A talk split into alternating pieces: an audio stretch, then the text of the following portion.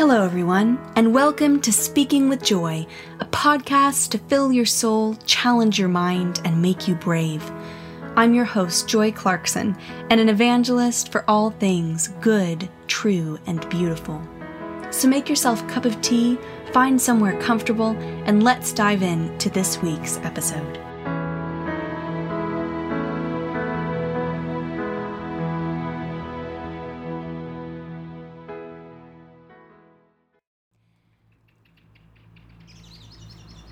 Hello, friends, and welcome back to Speaking with Joy. Today, you are seated with me on the front stoop of my flat, where I'm enjoying a beautiful, sunshiny spring day. Actually, that's not entirely true. It was much sunnier this morning when I first set out. And when I decided to record this podcast, even though I know it will be a bit louder and perhaps distracting, I wanted to record it with you in the spring and in the sunshine, where you can hear my laughing seagulls, and my singing wrens.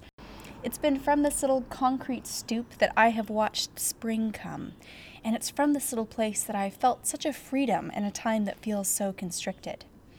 I've been struck as I sit here and watch my apple trees start to blossom and um, the little buds of different flowers come up in my untended garden that spring goes on and summer and winter turns on despite the rest of the world, despite the human world coming to a standstill.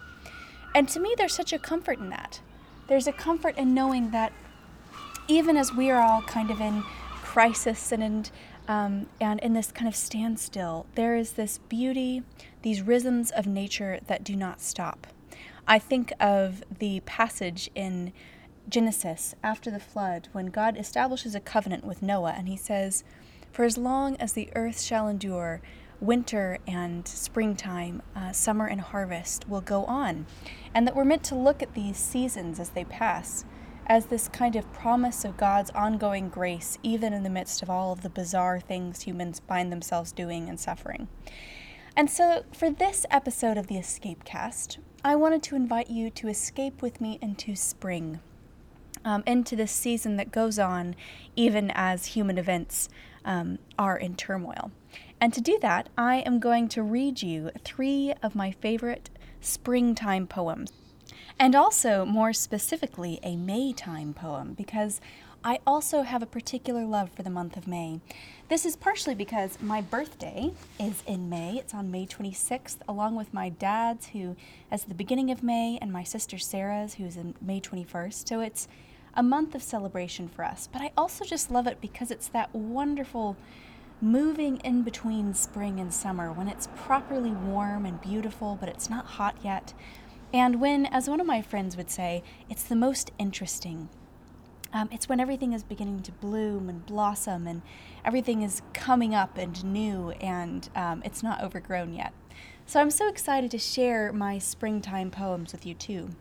I should also say that this I think that this episode is, is sponsored by my neighbor, who, after watching me sit on my front stoop day after day uh, on the concrete, gave me her. Uh, they had a spare lawn chair, and so now I feel like I'm in great luxury as I have my very own reclining lawn chair to enjoy as I do this podcast with you all. If I stop, I bet you can hear some birds. And I hope that that will be a delight to you um, and not too much of a distraction. So today, let's go ahead and dive into this this week's three beautiful springtime poems. I'm going to read you I Thank You, God um, by E. E. Cummings, The May Magnificat by Gerard Manley Hopkins, and Today by Billy Collins. I hope it will set you in a springtime mood and inspire you to go on your daily exercise outing and walk and see all the loveliness. And I would also love to know uh, what your favorite springtime poems and music and stories are.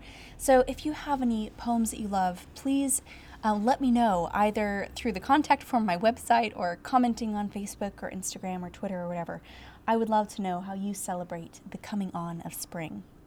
So without further ado, let me begin with my first favorite springtime poem. This one is very special to me. This is I Thank You, God by E. E. Cummings. I thank you, God, for most this amazing day, for the leaping greenly spirits of trees and blue true dream of sky, and for everything which is natural, which is infinite, which is yes. I who have died am alive again today, and this is the sun's birthday. This is the birthday of life and love and wings, and of the gay great happening, illimitably earth. How should tasting, touching, hearing, seeing, breathing, any lifted from the no of all nothing, human merely being, doubt, unimaginable you? Now the ears of my ears awake. Now the eyes of my eyes are opened. Oh, I just love this poem. It's one that's so useful to have kind of tucked away in your memory for moments when you encounter a particularly wonderful day. I always find that something I love about poetry is that important moments in life call for important words to honor them. And I don't always have those words just kind of on access um, within me as a person. And so being able to draw on poetry, on scripture, on songs that can kind of give weightiness or honor to moments uh, has been part of why I love literature, literature and poetry. And um, this is one of those poems that's helped me honor many a beautiful day. Um, I have to tell you the story of where I first heard it because uh, it's it's a delight to me to remember. I first read this when I was doing a course uh, with with my now advisor, but back then he was just one of my professors during my master's. And it was like today, a beautiful spring day in the spring term, and it was a course on religion and literature and the overlap between theology and the arts. And it was a glorious day. And so my excellent professor decided that we had to have um, our class outside. And being um, the secretive man that he is, he had access to a secret garden. So he took me and my cohort to this beautiful secret garden, and he brought um, little petit so those little cakes, you know, that are like little perfect squares and are usually decorated in our strawberry and chocolate and everything. And we had our class in in that lovely little secret garden eating petit and he had us read out loud all of these poems about nature and about how be- how the beauty of the world um, communicates something to us about the divine, and that interaction between what nature reveals to us and how it pulls us closer to God. And so that's where I first heard this poem, was reading it aloud in that beautiful garden, eating fours, and feeling very distinctly um, that it was true, that God should be thanked for most this amazing day. I think that at the heart of it, this poem is about the sheer gift of existence and how beauty in nature awakens us or makes us alive and attentive and attuned to that gift. Um, the thing that I love about it is that at the heart of it, it is a it's a prayer, right? It begins with I thank you, God. So it's it's opening itself up to God. It's this turning from the great glory and delight of nature, um, and naturally kind of directing that towards God. I love there's a there's a song by Andrew Peterson where he talks about all these beautiful things in the world, and he says, "Don't you want to thank someone? Don't you want to thank someone for this?" And I think there's this natural kind of movement when we encounter the beauty of nature that draws us towards thanksgiving. And so at the heart of it, this poem is is a prayer in in layman's terms. It's a prayer in simple language. And that prayer is a is a thanksgiving for just the as he puts at the end of the first stanza, the yes of natural of the natural world, the yes of creation. My favorite line in this poem is How should tasting, touching, hearing, seeing, breathing, any, and this is dashed, lifted from the no of all nothing, human merely being, doubt unimaginable you?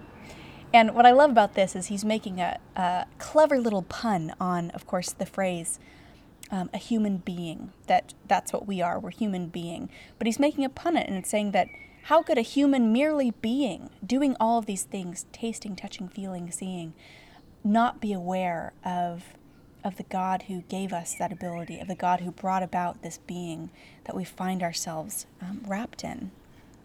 And I think it's really natural and beautiful that his exaltation and the beauty of creation leads him to this thanksgiving for the sheer gift of existence. Um, and I love that he puts in also that kind of um, contradiction between how, how could we ever doubt you, but then he calls us that unimaginable you, that source of all of this being. And so I think this poem is a sheer jolt of joy and thanksgiving at seeing the beauty of creation that makes us awake to the fact that just existing, just being humans merely being is this is this miraculous thing. Um, why are we in this world? Why do we exist rather than not existing? These are the questions that go unanswered in our lives, but are kind of the foundation of, of who we are. And, and so E. E. Cummings kind of argues that that nature and creation and the beauty and joy of, um, of an amazing day kind of awakens us to that reality. It awakens us to the sheer gift of existence. It's funny, isn't it, how poems or songs can come become kind of arbitrarily tied to particular times or um, landscapes in our mind. And this one for me is tied to the huge yellow fields of rapeseed in Scotland. Um, rapeseed is, or what we would call canola, I guess, in the, in the States, is this bright yellow flower that makes up kind of for vegetable oil, so you can use it for cooking and frying things.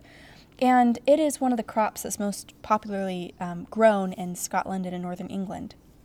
And I have this very distinct memory of the year that my niece was born, so in 2017, of taking the train back and forth from Scotland to Oxford uh, numerous times. And on one of those train trips, I decided to memorize this poem. And so I was memorizing it line by line, saying it over and over again. It's about a seven hour train ride, so there's plenty of time to do it.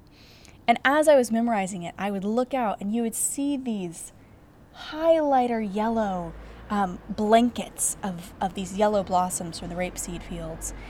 And it just felt so wonderful to have Cummings' words of, I thank you, God, for most this amazing day.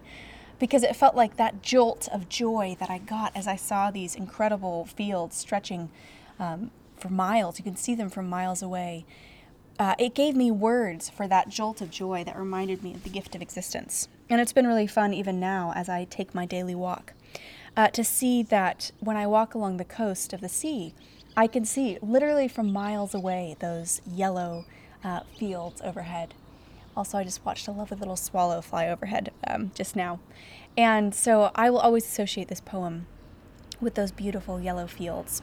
And I highly recommend it as a good poem worth having so that you can exult in beautiful moments appropriately.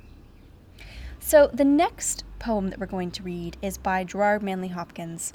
And if you've listened to my podcast for very long, you know that he is a dear poet to my soul.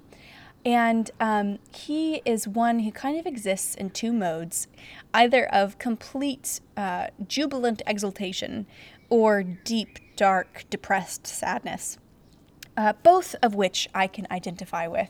So if you need some some consolation through catharsis, go read some of his terrible sonnets. And and I'm not I'm not being uh, I'm not making a value judgment, nor am I making this up. There's literally a series of sonnets by him called the Terrible Sonnets. Um, but today, of course, we're going to focus on his joyful and jubilant poetry. Some of the more popular ones you might know of him are um, God's grandeur. So the world is charged with the grandeur of God. It will flame out like shining from shook foil. And I've talked about that in several of my other episodes. Um, but he's also known for Pied Beauty and various things. But I found this, I think I rediscovered this poem recently and was so delighted because it's not only a poem about spring, but about May in particular. And uh, a, a background of kind of why this poem comes to be is that traditionally, since about um, the Middle Ages, since medieval Europe, May has been associated with Mary, the mother of Jesus.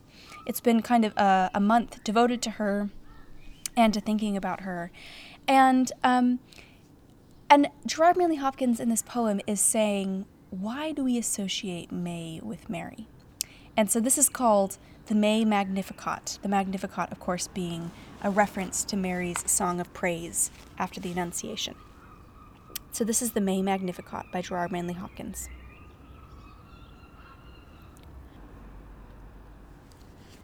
May is Mary's month, and I muse at that and wonder why. Her feasts follow reason, dated due to season, Candlemas, Ladies' Day. But the Lady month, May, why fasten that upon her with a feasting in her honor? Is it only its being brighter than most are must delight her? Is it opportunist and flowers find soonest? Ask of her the mighty mother.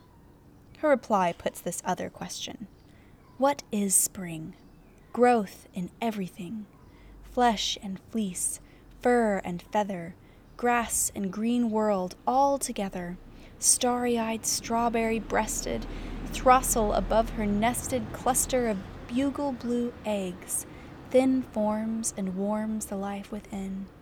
And bird and blossom swell in sod or sheath or shell, all things rising, all things sizing, Mary sees sympathizing with that world of good nature's motherhood.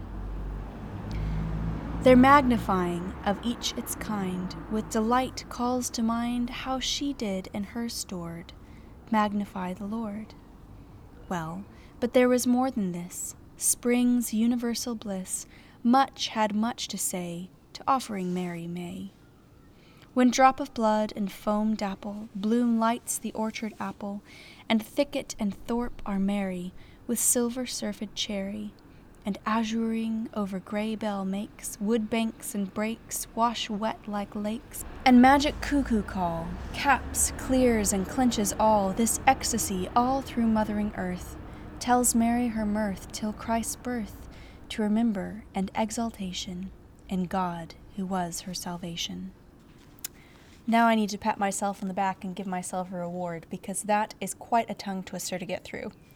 Um, but I find it so lovely and delightful. So, of course, kind of the structure of the poem is him asking this question of why does May belong to Mary? Um, you know, there's other seasons that seem to make more sense.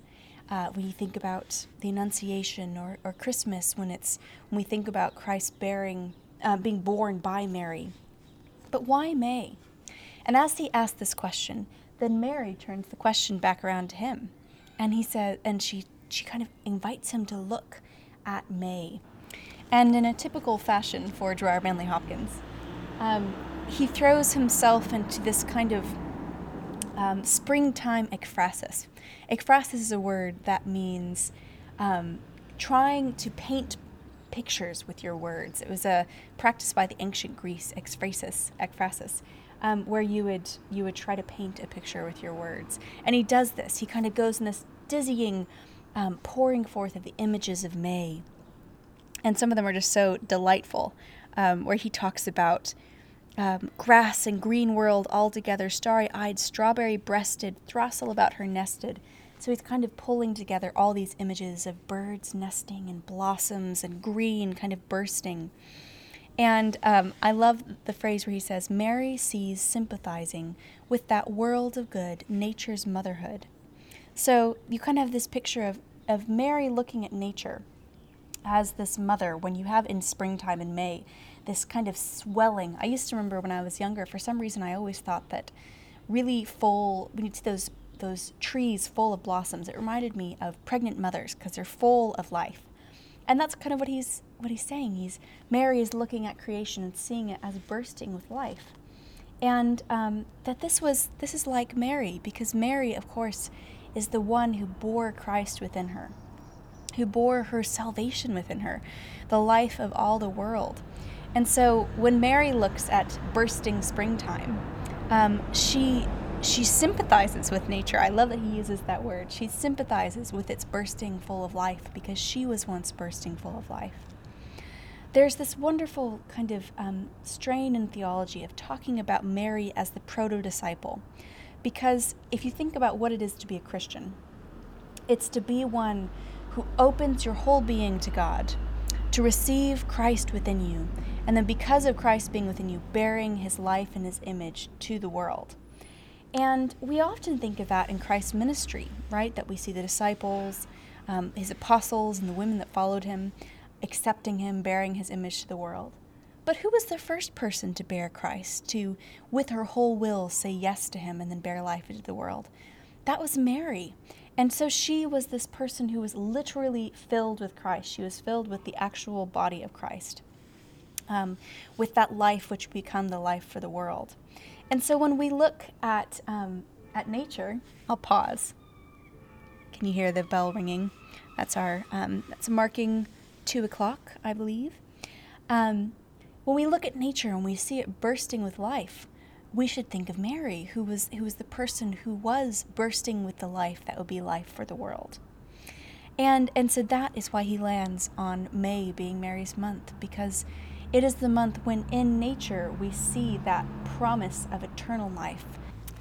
And that there's this relationship between the womb, the life-giving womb full of Christ and Mary and the life-giving uh, season of spring that testifies to that eternal springtime. I love it in um, in C.S. Lewis. He talks about springtime will come true in his poem Lines Written in Early Spring. The idea that we long for a springtime whose new life, whose resurrection, can last um, for eternity, and that's kind of what we see testified to in spring.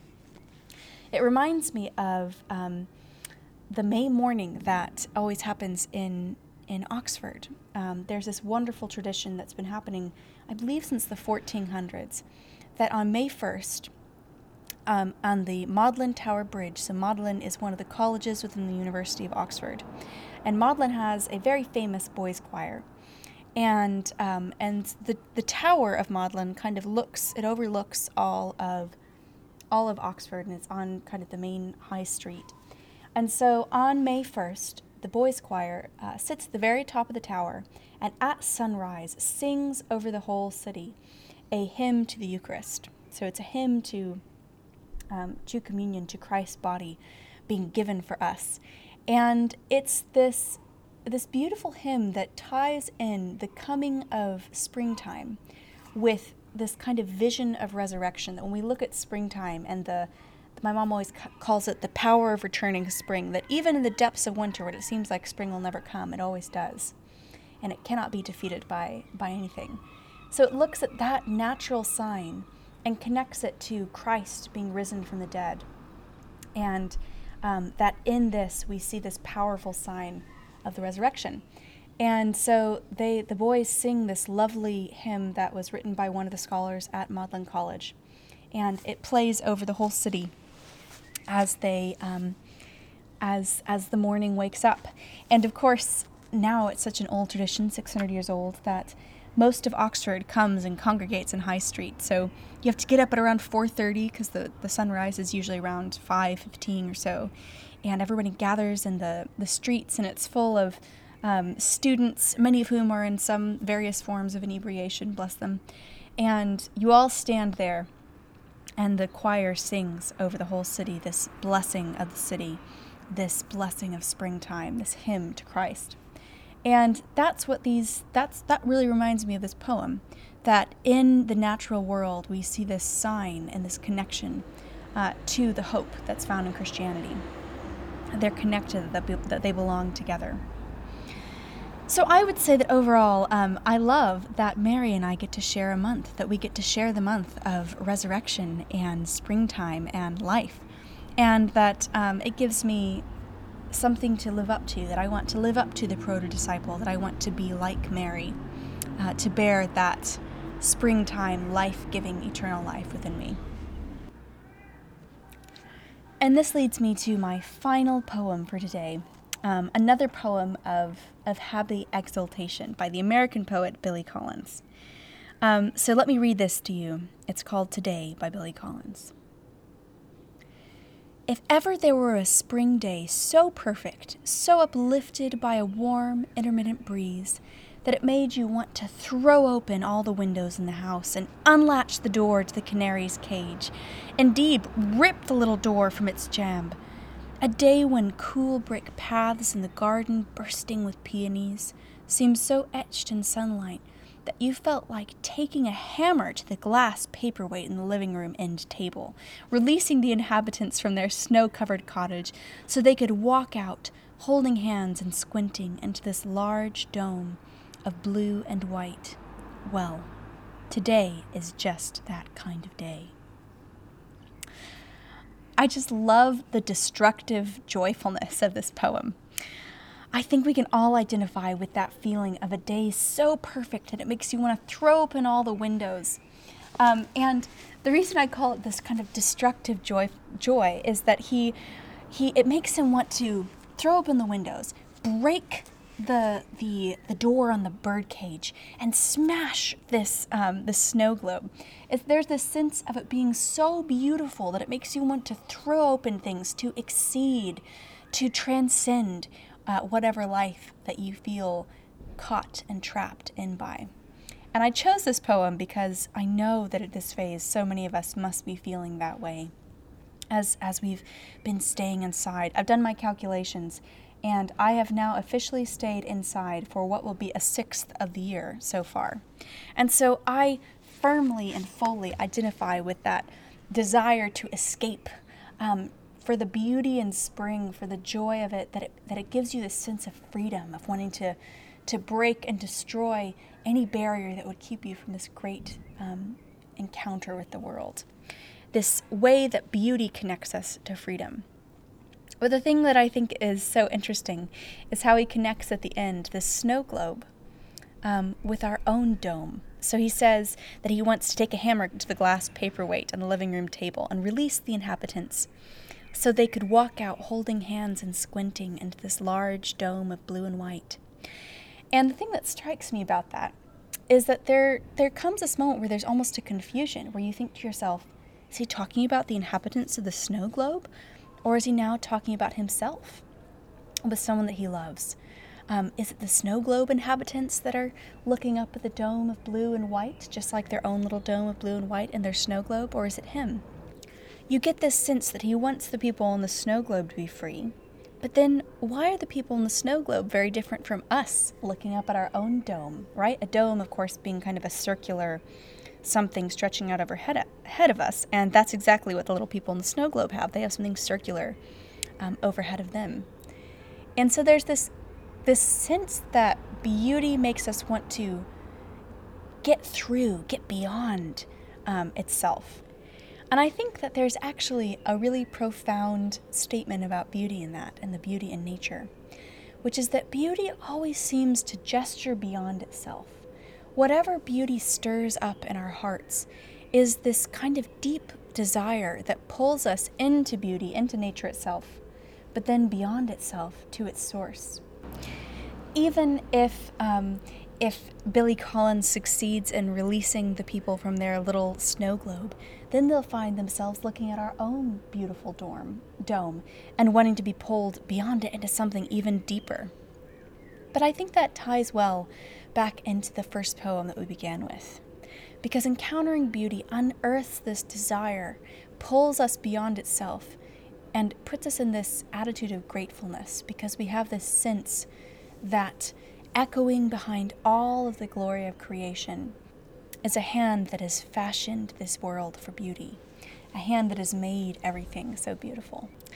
And so, just like Billy Collins, may we find in ourselves that destructive joy that makes us want to break through everything to get close to the heart of that pulsating loveliness of springtime.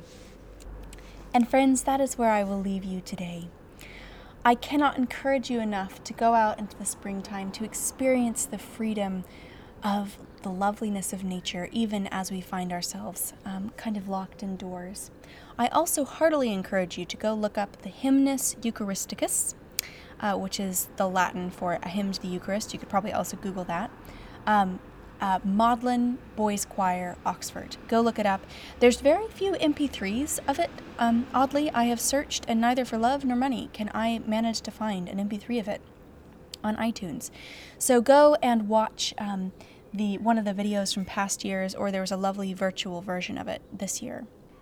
So, friends, I truly hope you will experience the freedom, the um, violently joyful uh, jubilation that comes with this glorious springtime May weather, and that you will be blessed and find peace in this strange season. Much love, and I look forward to having you here next week on Speaking with Joy.